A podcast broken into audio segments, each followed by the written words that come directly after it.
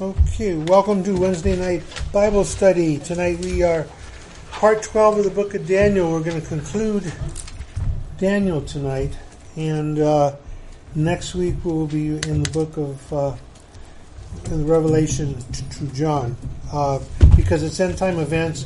What we're dealing with tonight is going to finish some of the one of the visions uh, that Daniel had, and then chapter twelve is going to be about some end time events.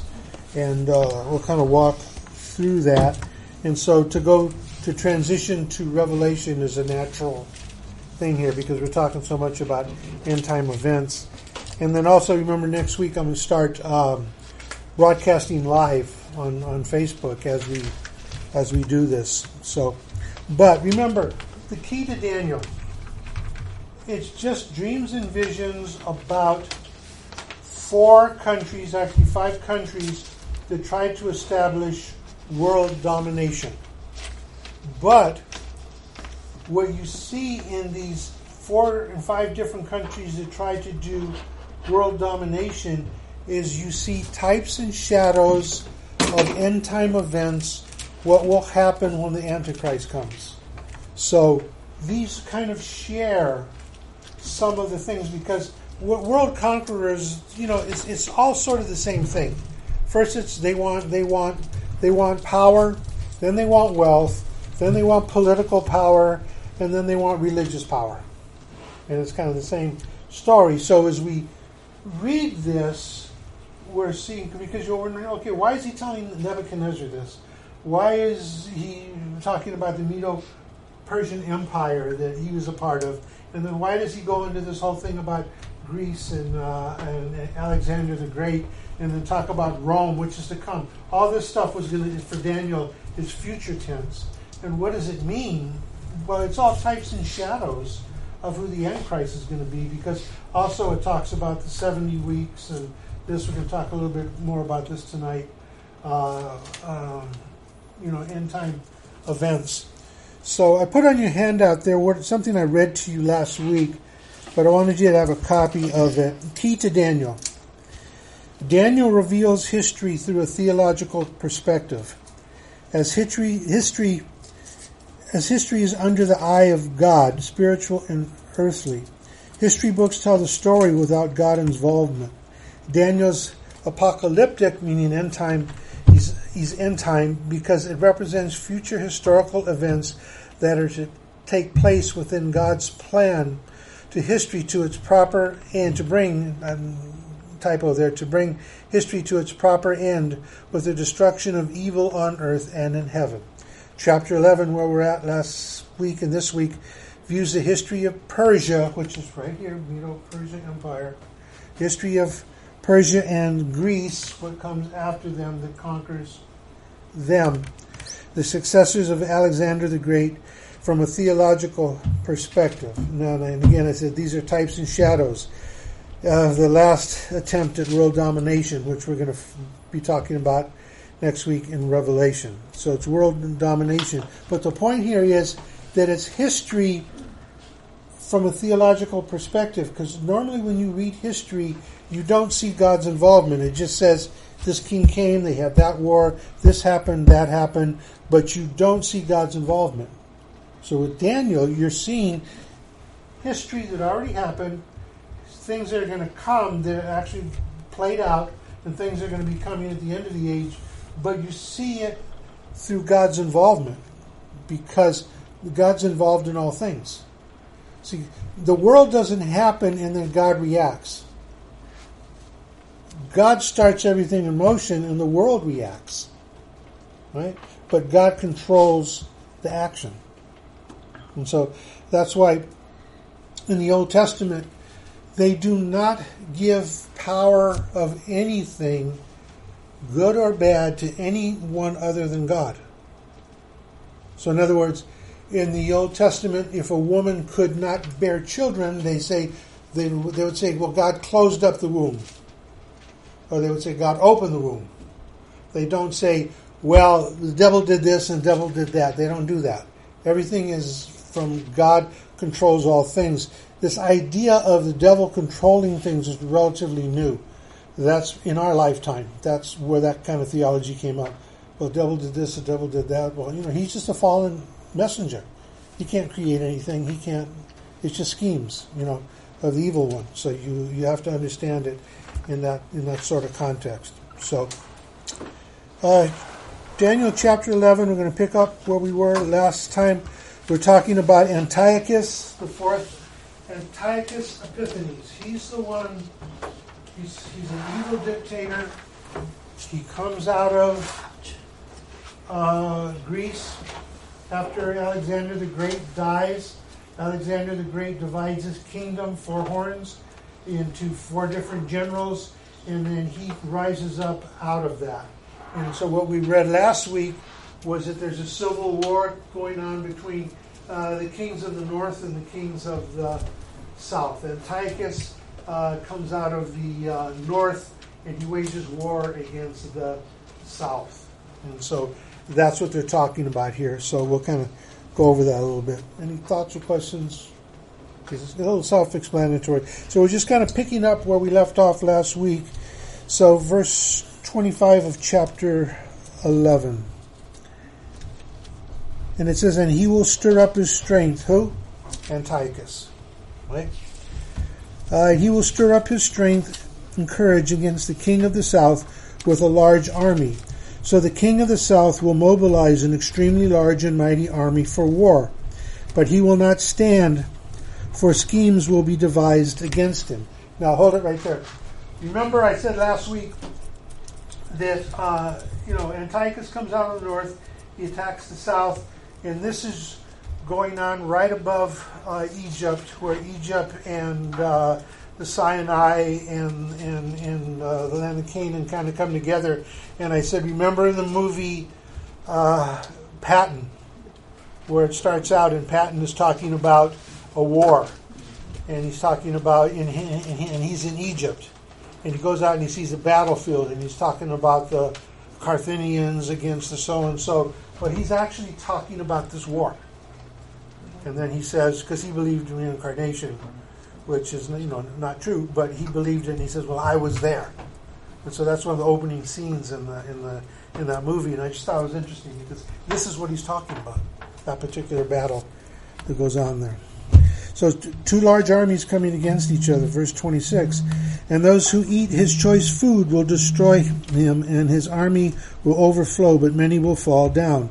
As for both kings, their hearts will be intent on evil, and they will speak lies to each other at the same table, but it will not succeed, for the end is still to come at the appointed time. You can kind of think about that, the appointed time. Verse twenty-eight. Then he will return to his land with much plunder, but his heart will be set against the Holy Covenant. Now, the Holy Covenant is God's Word, right? And he will take action and then return to his own land. At the appointed time, he will return and come into the south, but this last time it will not turn out the way it did before. For ships of Kittim will come against him, therefore he will be disheartened and will return and become enraged at the Holy Covenant and take action, so that so he will come back and show regard for those who forsake the Holy Covenant. And forces from him will arise, desecrate the sanctuary fortresses, do away with the regular sacrifice, and they will set up the abomination of desolation. Verse thirty-two.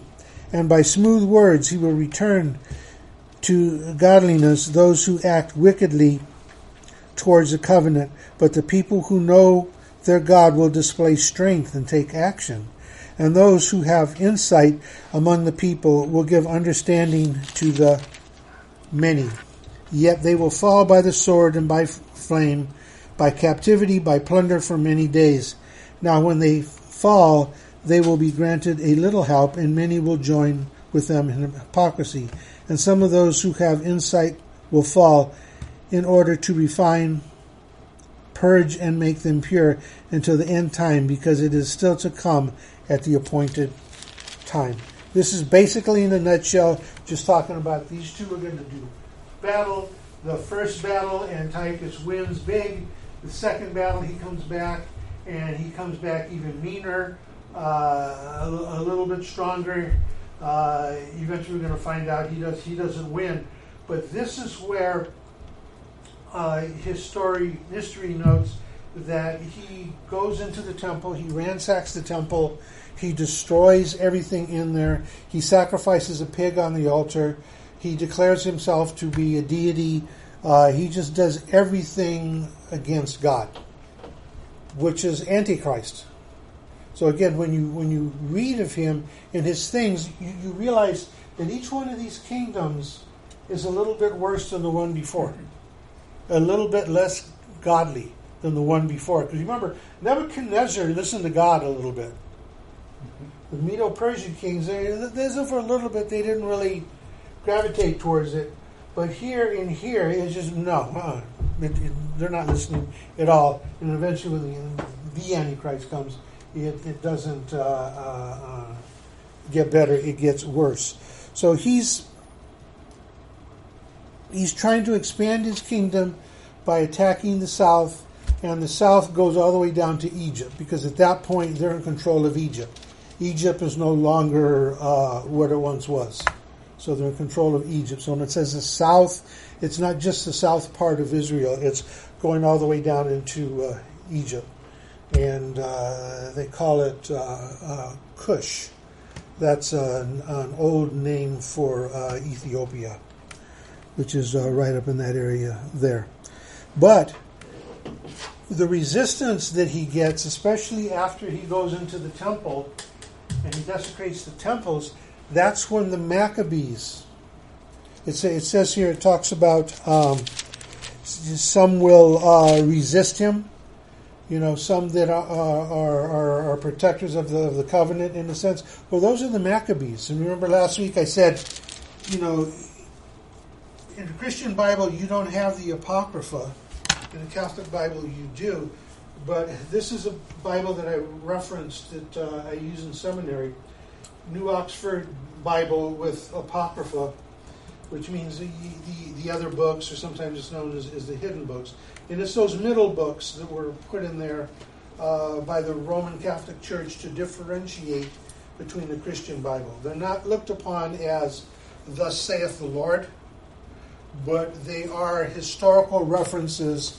Uh, some good, some bad, but the story of Maccabees is in here, first and second Maccabees.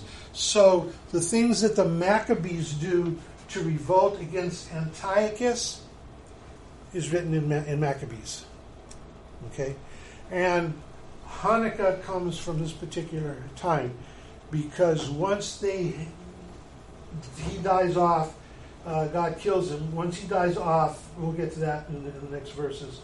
Once he dies off and they get control of the temple area again, they have to, the first thing that you have to do according to Levitical law, biblical law, is you have to light the menorah. They only had one day's oil, but and it takes eight days to, to create through the, uh, uh, uh, the you know the, the the olive press and all that to create new oil. Well, the candle stayed lit for eight days until new oil was was processed. And so that's the story of Hanukkah. That's why you have the menorah with the different candles. So every day you light, during the, during that time, you, you light another candle. And it, and it represents this. Sometimes it's known as the Festival of Lights. Uh, and uh, Jesus, it talks about Matthew, I believe it is. It says Jesus is in the portico, in Solomon's in Solomon's portico in the temple during the Festival of Lights. So it's not one of the seven feasts of Israel. It wasn't a commandment of God, but he's in the temple because it, it gives honor and praise and glory to God, because the whole purpose, the whole point of Hanukkah is that God kept it lit. Miracle. And so that's the story. That's that's the Hanukkah story. So in here you have uh, the uh, uh, the Apocrypha. You know, it's it's it's Tobit, Judith. Uh, there's another version of Daniel in here. It, it doesn't parallel Daniel. There's Wisdom of Solomon, some, some other things in here. And there's uh, additional Psalms that were not deemed canonical. They were not deemed part of the uh, Bible, but they are somewhat of a historical record. And uh, remember I said last uh, week that when Christopher Columbus was trying to get money from Queen Isabella to sail to the new lands or whatever, um, you know, he was trying to convince her that the earth was round. And there was no evidence of this, other than the fact that, when, like I said last week, when you saw a ship sail, and then the farther it, it got away, the the the, uh, the the sail got smaller and smaller. So he theorized, well, there's a curvature there. But the other thing that he, he what he read here, and he read this to uh, Isabella, Second Esdras. It's it's from the Apocrypha. It's just one little line in here, uh, chapter six, verse forty-two. It says, "On the third day." He's talking about it's talking about creation. It says, "On the third day you commanded the waters to be gathered together, a seventh part of the earth, six parts from dried up and kept that sum, yada yada." But the point is here that he took this and he understood. On the third day you commanded the waters to be gathered together. The waters come together. So in other words, if the earth is flat, the waters are not together because it ends. So him and a few other people were looking at this and saying, this is telling us that the waters, the oceans are linked. So he felt that he, he actually felt that when he took off, he was going to end up back here. He didn't realize how far it was, you know. And uh, uh, so, but that's kind of the thing that he used there. So if you want to look at this later, or if you ever want to pick up a copy of this, it's, it's just a good thing to have. It's a good... It's, it, it's not necessary, but it's New Revised Standard Version. And New Revised Standard Version is a version they use in seminary. They use this in New American Standard, which, which I read from. They're the most literal transa- translations of the Bible uh, because they go back. Most translations are copies of copies. They're copies of the King James, which is a copy of a copy. And but what these do, they go back to the original documents as we have them. And the old sea, the, the, the Dead Sea Scrolls, and uh, they they translate new. It doesn't change it; it just makes it very literal. This is what. It, so, if you want an extremely literal translation, that's it. You know. So, thoughts, questions on that? Because we're going to continue with Antiochus. It is. Uh, he, he it doesn't go well for him. So, verse chapter eleven, verse thirty-six. Then the king will do as he pleases, and he will exalt and magnify himself above every god. And again, when we get next week, well not next week, but eventually when we start Revelation, this is what the Antichrist does. He he says he's God.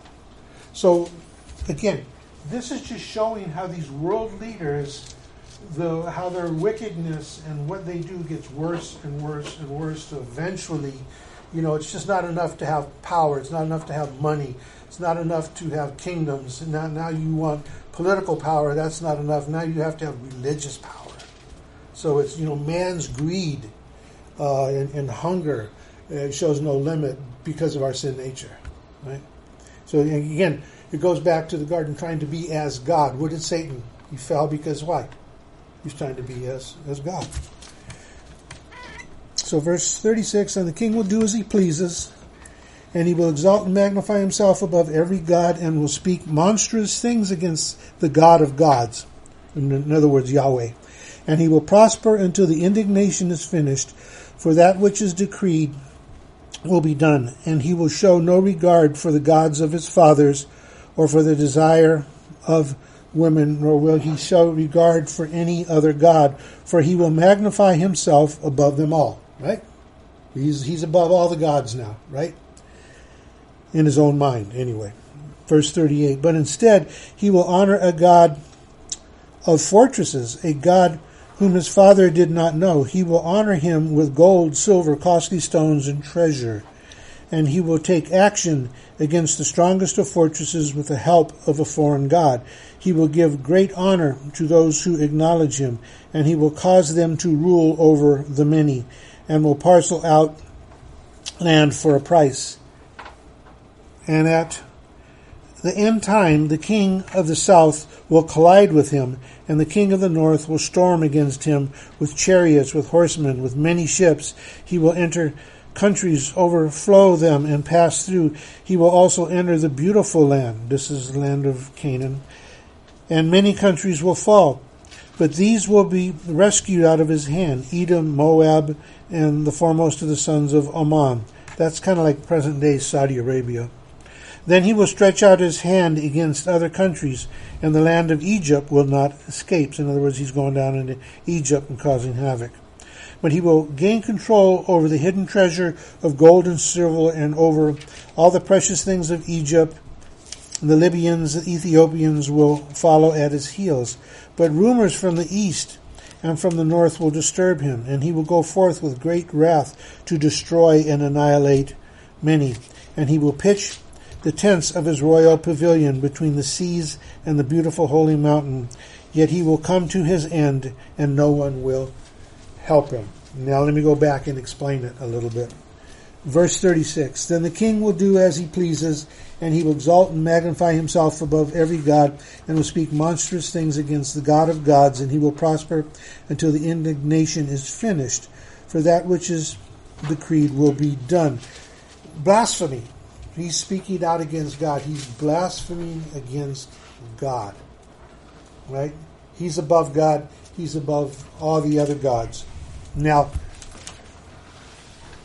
based on what we've been talking, why does God allow this to happen? To accomplish um, what...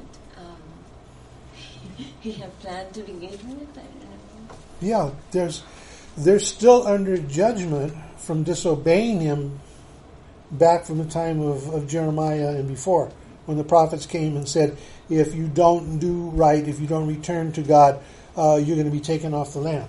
And so just because now that they're trickling back to the land does not mean that the judgment is over. That's why when we talked about the seventy weeks and the seventy years, which you know, which you know, ends up being you know seventy times seven. It's it's talking about this time frame that they're going to be under judgment until Messiah comes, and then it talks about and then he will be, as we read, it says, and then the Messiah will be cut off. We're going to be reading about this in Revelation as well. The Messiah will be cut off. That's that. Remember, we did that from the date that the the, the decree was given. In the time of uh, Darius, you can track the days right to Jesus' triumphant entry into Jerusalem, where he was supposed to be honored as king. And as I say, he goes into an empty temple, and the high priests are not there to proclaim him to be King of Kings, Lord of Lords. And so at that point, he is cut off. And uh, then it says that there is still seven years to be accounted for. And those seven years are going to be picked up when we do Revelation, because there's seven years that are still to be played out. Three and a half years of where the Antichrist comes, makes peace. Three and a half years of utter destruction. The Messiah comes. And we'll be talking about that more. But the seeds of this stuff is in Daniel. You know, and so, but it, it's a little clearer as you get uh, into uh, Revelation, and I'll explain that in a second. So here, Antiochus, this guy who was just evil, And, and you know, he, he's, yeah, he's anti all right. He's, a, he's an antichrist of types. Anybody that opposes God is an antichrist. We know at the end of the age there's going to be the antichrist, but anyone that opposes God is antichrist, right? They're antichrist. Then in verse thirty-seven, and he will show no regard for the gods of his fathers, nor for the desire of women, nor will he show regard for other gods, and he will magnify himself above them all. Well, it talks about women. Uh, it can be translated, God loved by women. And what it's a reference to, it's a it's a reference to uh, Dionysus, who was uh, um, a fertility god, and was big in Egypt, and was big in... Uh, in Syria, and there was a, a, a lot of that kind of stuff going on, and it was, it was a reference to that. Uh, later on, you have the goddess uh, Artemis, which is also uh, Diana, which is a fertility cult uh, based around women. And so when it says there uh, about the women, he's referring to those that uh, uh, it was women's worship is what he's talking about in there. Uh, who was a, who was a god from Syria and Egypt. Again, the reason women were worshipped and the, and the reason they had fertility cults is because men cannot reproduce. And they didn't understand why a woman could and how this happened. And again, pagan people, when they don't understand anything, they turn it into a god. And they worship it. Mistletoe was worshipped because they didn't understand how it showed up on the tree. Because it's not planted, it just shows up. And they worshipped it. And back in the day, they, they, they used to call it all heels. And not heels, but all heels as in heals your body. And you would put it on your doorpost in your house.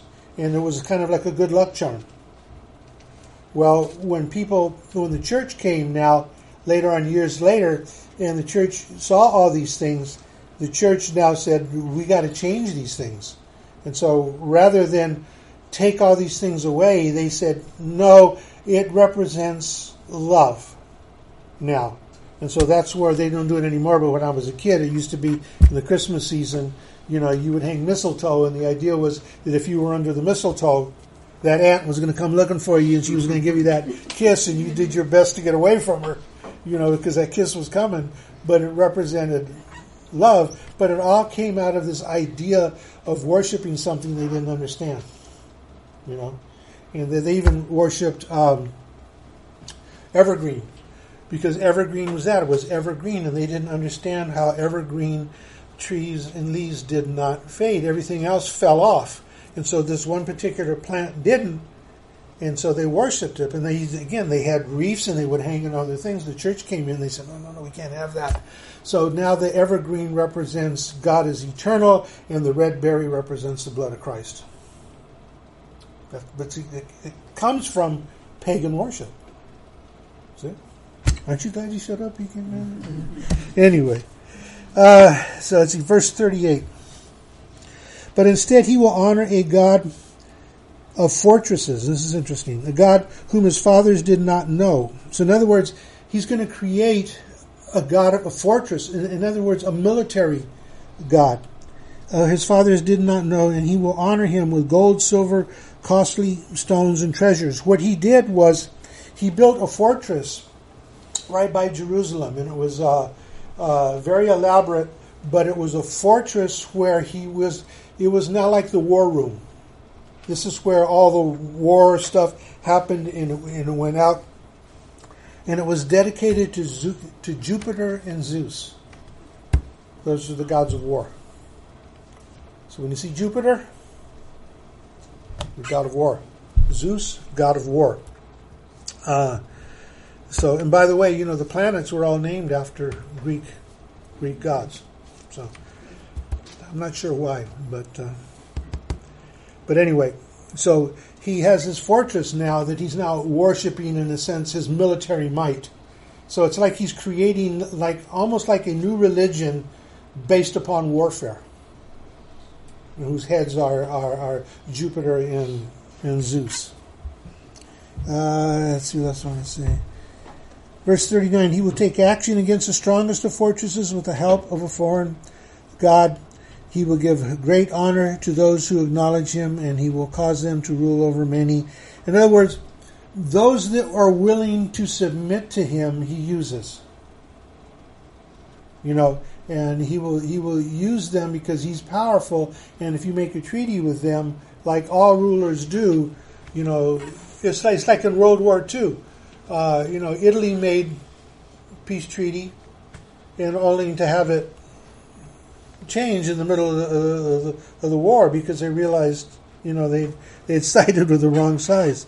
So the, the bottom line here is those that will submit to him, he honors.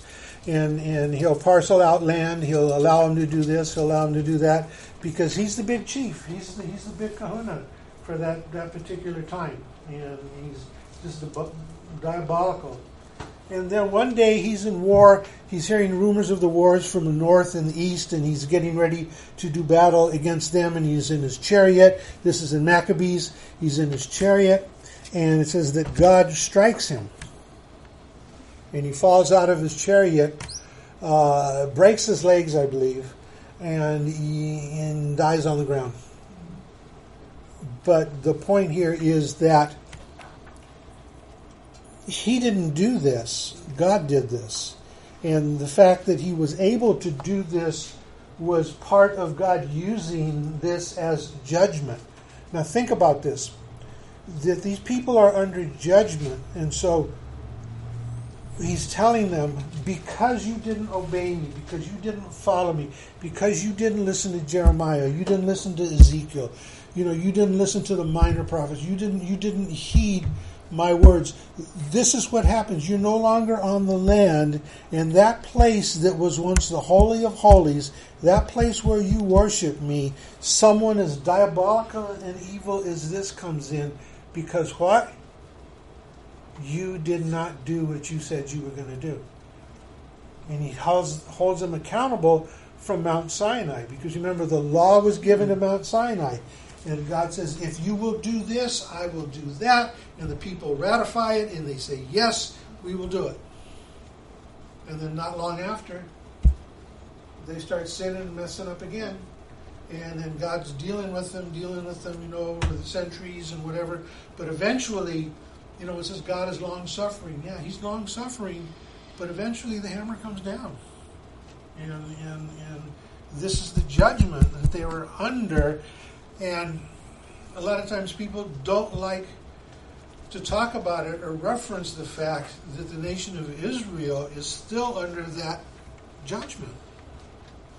Because they would rather say, well, we're the promised people, the promised land, and we're the, we're the God's children, and we're blessed, and yada, yada, yada. But there was a reason you weren't on the land for two thousand years. There's a reason that you are still being persecuted. Even though you have victories in the middle of persecution, you're you're you're not in control of the land the way you were. There's a reason why you don't have peace, because if they were following God and doing that, there would be peace all around them. But there isn't. So before I go into the next part, any thoughts or questions? Yeah. Yeah, in verse thirty-nine, uh, it says, uh, with the help of a foreign god. Mm-hmm. Is that a, a demon or just maybe? Just, just the idea that the other countries, and they bring their gods in.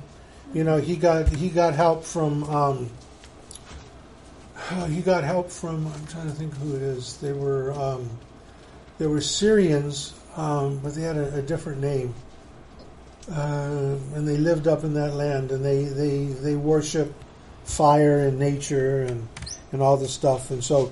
They were part of those, you, you'd have to really break it down history-wise, those that align themselves mm-hmm. with with mm-hmm. him. You'd have to read the history books. But those nations, they aligned themselves with him because they're willing to submit to them. So they brought their gods, and he allowed oh, them okay. to do that okay. rather than say no, because he was using them for their might and their political um, strategy. And so, yeah, rulers and conquerors, they allow certain things to exist as long as they benefit from it. Once they stop benefiting, you know, it's, uh, uh, you know, peace treaties aren't always what, what, what you think they are. So it's basically, that closes out all the dreams and visions. And again, the dreams and visions are just showing world empires. Each one is worse and more evil than the one before it. That's the bottom line to Daniel.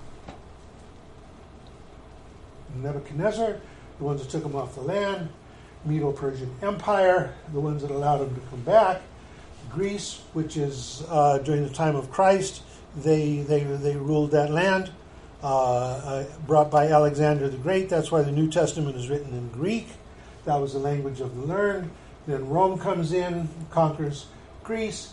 Uh, Rome becomes the uh, thing during the time of Christ, and uh, and right after, and eventually they lose power. And uh, now we are in that uh, harvest age of the church. Historically, Now we are in it's we are in the church age. Because the church age is after all this, but before the end time event. And we'll get into that in the, in the next couple of weeks. So, any thoughts, questions on that before we go farther? Um, not exactly in that, but you were talking about um, how the church has sort of ad- adopted and ad- like some of the um, the mistletoe, things like that. Oh yeah, yeah. Do you think that's comparable to what the children of Israel did in bringing, you know, the pagan gods from other countries? And somewhat, but what the church tried to do was turn it into a worship of God. So, in other words, rather than worship uh, um, the mistletoe, they said it was about love, and God is love. Love generates from God. Rather than the worship of the reef in the evergreen, uh, because, you know, it, it doesn't fade, whatever. No, it now means God is eternal. We have eternal life, and it's now, as opposed to pagan gods that worship anything but this God. Pagan gods worship nature in one form or another. That's what they do. They do not they do not acknowledge the Creator, they acknowledge the creation, and they, they worship that which has been created. And that's even witchcraft, Wicca. You know, they mm-hmm. they worship nature and all this stuff. Oh, well, we're good, we just worship nature. Yeah, but you leave the Creator out. And that's a problem. Yeah. Is there any question? So now, chapter twelve, it's a new topic. And it's going to end time events. It says, now at that time. Now, when God says at the appointed times, as, as we read earlier, and now at, at this time, what it's a reference to is that now God's allowing this to happen. At this time, God is now directing the action towards this. As opposed, as like, but it says, now at this time, look at chapter, uh, the same, the same, same chapter, chapter twelve, verse four. But as for you, Daniel, conceal these words, seal up the book until the end of time. So it's, it's the same idea. Now it's the time to reveal this. Now it's the time to close this. It's the same sort of language, but it's language in the original Hebrew that God is directing this action. So, now at this time, verse one of chapter twelve. Now at that time, Michael, the great prince who stands guard over the sons of your people, will arise, and there will be a time of distress, such as never occurred since there was a nation until that time. And at the time, your people, everyone who is found written in the book, will be rescued. What does this sound like? You go up to heaven? What gets you to go up to heaven? That you, that you, You're sa- you have to be saved. You have to be saved, and your name is written. You're written in the book. It's in the book of life. Yeah. In, in Revelation, we'll get to that, where it talks about life. So here is a reference. He says, now at that time, Michael, the great prince, again, this is talking about the archangel, again, spiritual warfare in heavenly places, stands guard over the sons of your people, will arise, and there will be a time of distress, such as never occurred. Now, when we read in Revelation, we're going to talk about there. This is there's never been a war like this before. This is going to be the end of the war of wars, worst to worst, such as never occurred. There was a nation until that time, and at that time your people, everyone who is found written in the book, will be rescued. Okay? So the idea here is, if your name is written in the book of life, you will be rescued, you will be saved. So now it's a reference. And again, the New Testament, is this is being written, the New Testament, Jesus is still four hundred thirty, four hundred fifty years off. So there's no New Testament, there's no, you know, saying, you know, something. So when Jesus comes in, you know, salvation now through Christ, our names are written in the book of life, right? And we're going to get to that in, in Revelation. That's why I said with Daniel, we need we need to transition to Revelation because there's there's a lot of crossover. Yeah, Larry. Uh, yeah, there it says, but at that time your people, is that referring to uh, Jewish believers? Mm-hmm, mm-hmm. Okay. Yeah, at that, at that time, again, see, this is pre-Christ. Mm-hmm. So his people, your people, it's the Jewish people. And we were, and we are what? We are grafted into that, right? So we're part of that lineage. So, again, here's the point. That the church is just the natural progression from let there be light. So in other words, the church in Judaism weren't supposed to be two separate entities. They were supposed to recognize Jesus in the beginning, and just would have took off and, and, and flourished. Some did, and we're, we're going to talk about that in a second. But that's just the natural progression, just like the natural progression from Genesis to Exodus to, you know, through Deuteronomy to Joshua and the things that are re- revealed. Well, that was the next progression, but not everybody went along with it any more than everybody went along with everything God said in the Old Testament. That's why they were under judgment, right? That's why we need a Savior. Right? So, uh, verse two. And many of those who sleep in the dust of the ground will awake, these to everlasting life, but the others to disgrace and everlasting contempt. What does that sound like?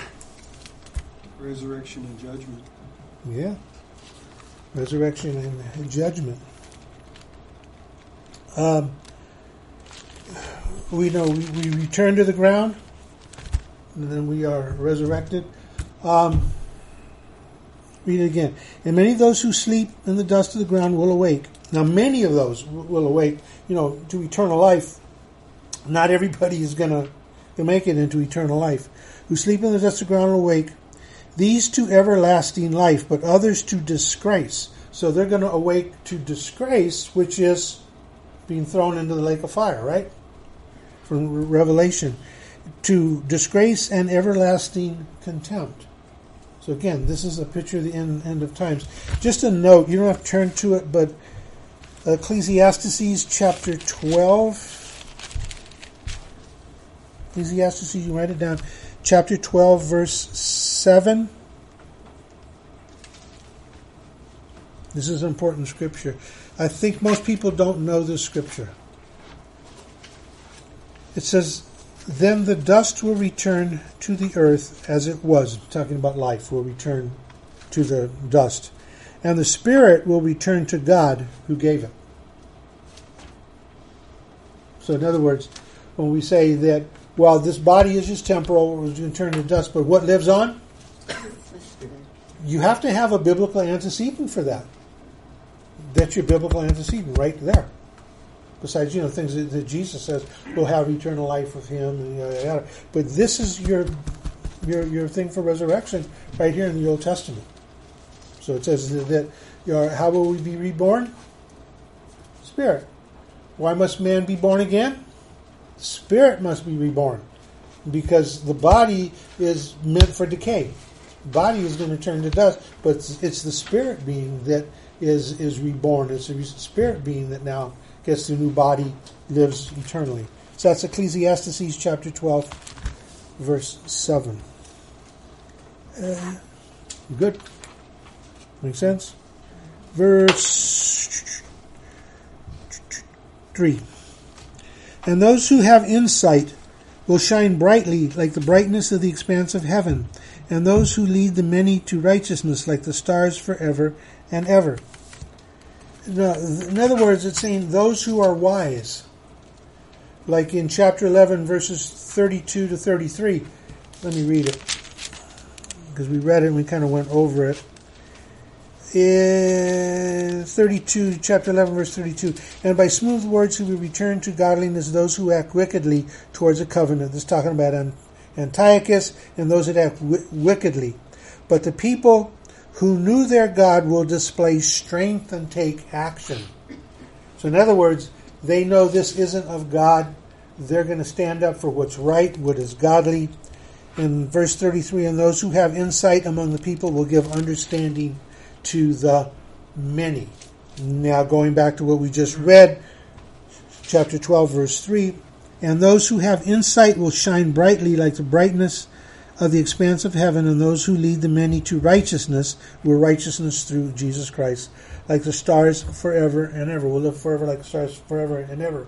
The point here is that even in the time of Christ, you know, a lot of times they say, well, the Jewish people forsake Christ. Yes, some did, but others received and they accepted.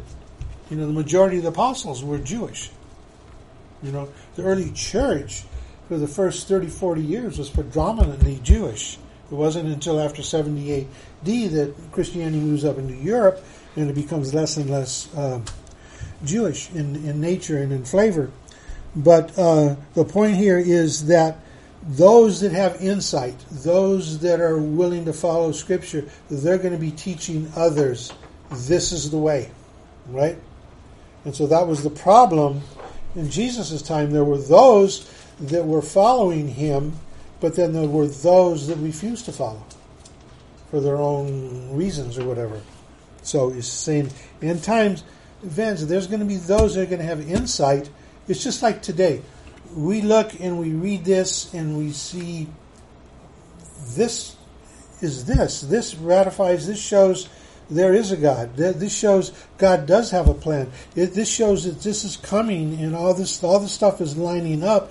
And so we teach these things and we direct people this way to show them this is what God has said. You know, and again, it's history through the eyes. It's, it's theological history, understanding that let there be light is Alpha and Omega, that God is active throughout the course of history. And if we don't acknowledge that, then we take God out of history, and that means well, then we can just do whatever we want to do, as opposed to, no, God orders. There was a definite beginning, there's a definite end. That's what Alpha and Omega means. There's a definite beginning, there's a definite end.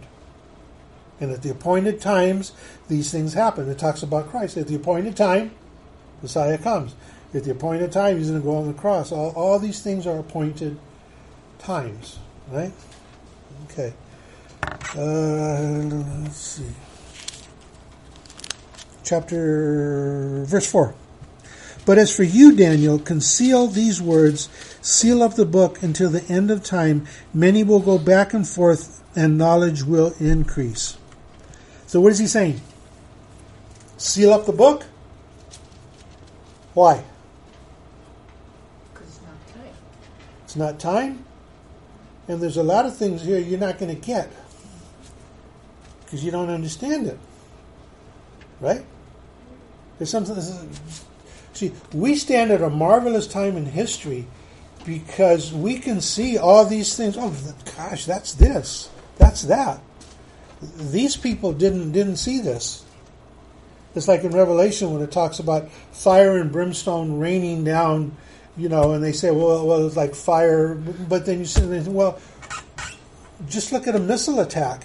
And if you could not explain it, if you lived three thousand years ago, how are you going to explain a missile attack if you saw it? Fire raining down from heaven. Now we look at it and say, no, that's guided missile. That's, you know, there's, there's another passage where, I forget where it is, it, you know, it talks about it, you know, and, and it had eyes and whatever, and yada, yada, and I'm thinking, man, that's an Apache attack helicopter, mm-hmm. you know. Just coming up over over the horizon, but he can't say it's a helicopter or because he has no clue. They don't know that. So he says, seal it up because as time goes by, knowledge is going to increase and people will begin to understand it. So now we have more knowledge. So now, as Jesus says, you know, when when is the hour? When is the day? Well, we're not going to know the hour or day, but we're going to know the season. We're going to know the time frame because we can we can read the tea leaves, as they say. Maybe that's a little heretical. We can read what the Bible says. No tea leaves. Forget I didn't say that. Scratch that from the record. So at the proper time, people will understand. That's why God gave us His Word, so, so that we would understand, so that we will know what God is what God is doing, so we can be ready, so we can preach it, so we can teach it, so we can make people aware of what's going on. Right? Verse five to ten, we'll close this up here. Then I, Daniel, looked, and behold, two others were standing, one on this bank of the river, and the other on the bank of the other. And one said to the man dressed in linen, who was above the waters of the river, how long will it be until the end of these things? Now, you know, he's, he's, he's seeing kind of, you know, this little vision here is kind of like an, you know, angelic deal, and he wants to know, when is this going to happen? How long will it be until the end of these wonders? Verse seven, and I heard the man dressed in linen, again, linen, this represents heaven, this represents priesthood, um, who was above the waters of the river. He raised his right hand and his left towards heaven. So in other words, he he did this. Right? Towards heaven, and swore by him, capital H, by God, who lives forever, that it would be for a time, times and a half. Now again, remember what we talked about a while ago, a couple of weeks ago? Times, time and a half, that's three and a half years. That's why we're going to go into Revelation. We're going to get more insight into the three and a half years. So he's saying, when is it going to happen? Well, there's going to be three and a half years and another three and a half years. Uh, just a lives forever. It'll be a time, time and a half. And as soon as they finish shattering the power of the holy people, all these events will be completed. As for me, I heard but could not understand. So I said, my Lord, what will be the outcome of these events? See, Daniel doesn't understand any more than John's revelation. He doesn't understand what he's seeing either. He can't, because it's too far ahead of him. Right? Verse nine, and he said, go your way, Daniel, for these words are concealed and sealed up until the end time. Many will be purged, purified, refined, but the wicked will act wickedly, and none of the wicked will understand, but those who have insight will understand. This is all future tense, you know, it says, you know, there's going to be, you know, evil people. They're not going to respond to this, but there's going to be others who will. We live in a world today that's what? You've got church against the world. You've got believers against unbelievers. You've got a spiritual warfare going on where they're trying to eliminate any any church authority in any realm whatsoever. And then you have the church trying to now regain what we've lost, in a sense. So he says, seal all this up. It won't be opened until the end time. Uh, part of this is, we will have greater understanding at the end time, but it also ties into, and we're going to get to it in our study in Revelation, who's the one that unseals it? Well, Christ. Are these the Christ. seals that are being broken? Yes. Okay. In heaven. The seals that are broken, revealing all the end time events. So when we, when we get to Revelation, we're going to talk about, about the seals. The seal is broken. In the judgment, we're going to be talking about the trumpet, which is a sound saying that this is what's going to be happening, and then you're going to have the bowl being poured out on the earth. It's three different accounts of the end time. But it starts with the only one who's worthy to break the seal. And the only one that was found worthy is Jesus Christ. See? So this is this is Daniel here. Uh, let's close it out. Verse eleven, and from the time that the regular sacrifice is abolished and the abomination of desolation is set up, there will be one thousand two hundred ninety days. Again, going back to the seventy times seven stuff we talked about a couple weeks ago. How blessed is he who keeps waiting and attains to the one thousand three hundred thirty-five. In other words, to the end when it's all said and done. Uh, but as for you, go your way to the end. Then you will enter into rest and rise again for your allotted portion at the end of the age. He tells Daniel, go, go your way. You're going you're going to die, but you will be there in the end. You will rise again. That's Daniel right there. But again, the key to Daniel, world domination. Each world dominator is worse than the one that comes before it. So that's why when when we look at the world today and we say, how are things, things were never this bad before? Well, look at Daniel. Yeah, it's going to get worse. And it's going to get worse yet. You know, but we don't know how long before the end comes. We don't know, is that, you know, obviously it's, it's not going to be tomorrow, but it's going to be in a uh, in, uh, in a time frame that we are going to somehow know. Remember, if you're wondering what's the time frame, the last thing prophetically that has to be done is the temple has to be rebuilt. So the temple's not being rebuilt. They want to rebuild it, but it's not being rebuilt. And that the reason that's key, because we're going to read in Revelation that that is the temple that the Antichrist goes into and proclaims himself to be God, that starts the final three and a half years of destruction. So even if they started to build it tomorrow, it's going to take X amount of years to build it, but it doesn't mean once it's done, the Antichrist shows up the next day. Because as we've read in here, it could be fifty years, one hundred years, three hundred, we don't know. Yeah, Ray? I've been hearing stuff about the Iron Dome in Jerusalem. I, I don't know, being built or something going on with the Iron Dome in Jerusalem. I'm not sure about the Iron Dome, but in Jerusalem, Defense they want systems. to rebuild the temple. Yeah. Because technically Judaism is built around sacrifice. And they haven't had sacrifice for twenty-one hundred years, uh, since seventy A D. Uh, the other reference, the Iron Dome, sometimes is reference to the Dome of the Rock, which is a Muslim shrine. So when you see Jerusalem now, you'll see a dome. That's not where the temple was. But you'll see, you'll see it this way. You'll see the Dome of the Rock over here, and then you'll see a boarded up gate in a flat area here. This was the area where the temple was. And what's interesting in Revelation, it talks about measure it, and then when you build it, do not disturb the buildings of the Gentiles, the others. Well, this is their building. So, I mean, just think about Muslims who control that area. If you tried to say, oh, by the way, we're going to blow up your shrine to Muhammad and we're going to build our mm-hmm. temple, but that's not going to work. Holy water. Yeah, and so they're going to build the temple here.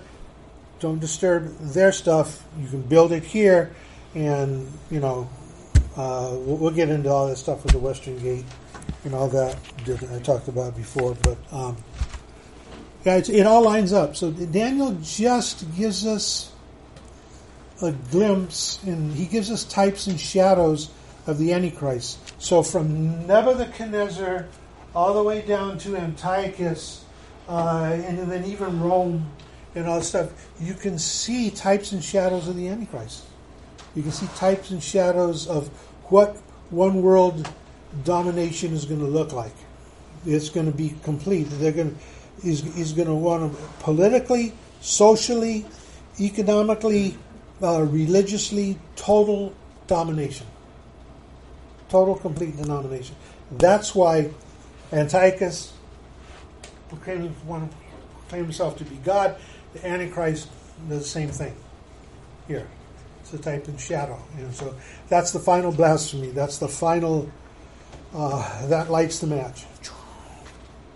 And after that, it's three and a half years of destruction. But we're going to get into Revelation. What I'm going to do with Revelation is I'm just going to lightly go over the first four chapters, which are just basically words to the church, and then we're going to get into uh, the end time stuff, you know. And uh, um, unless you want me to do the front part, I don't know, it's up to you guys.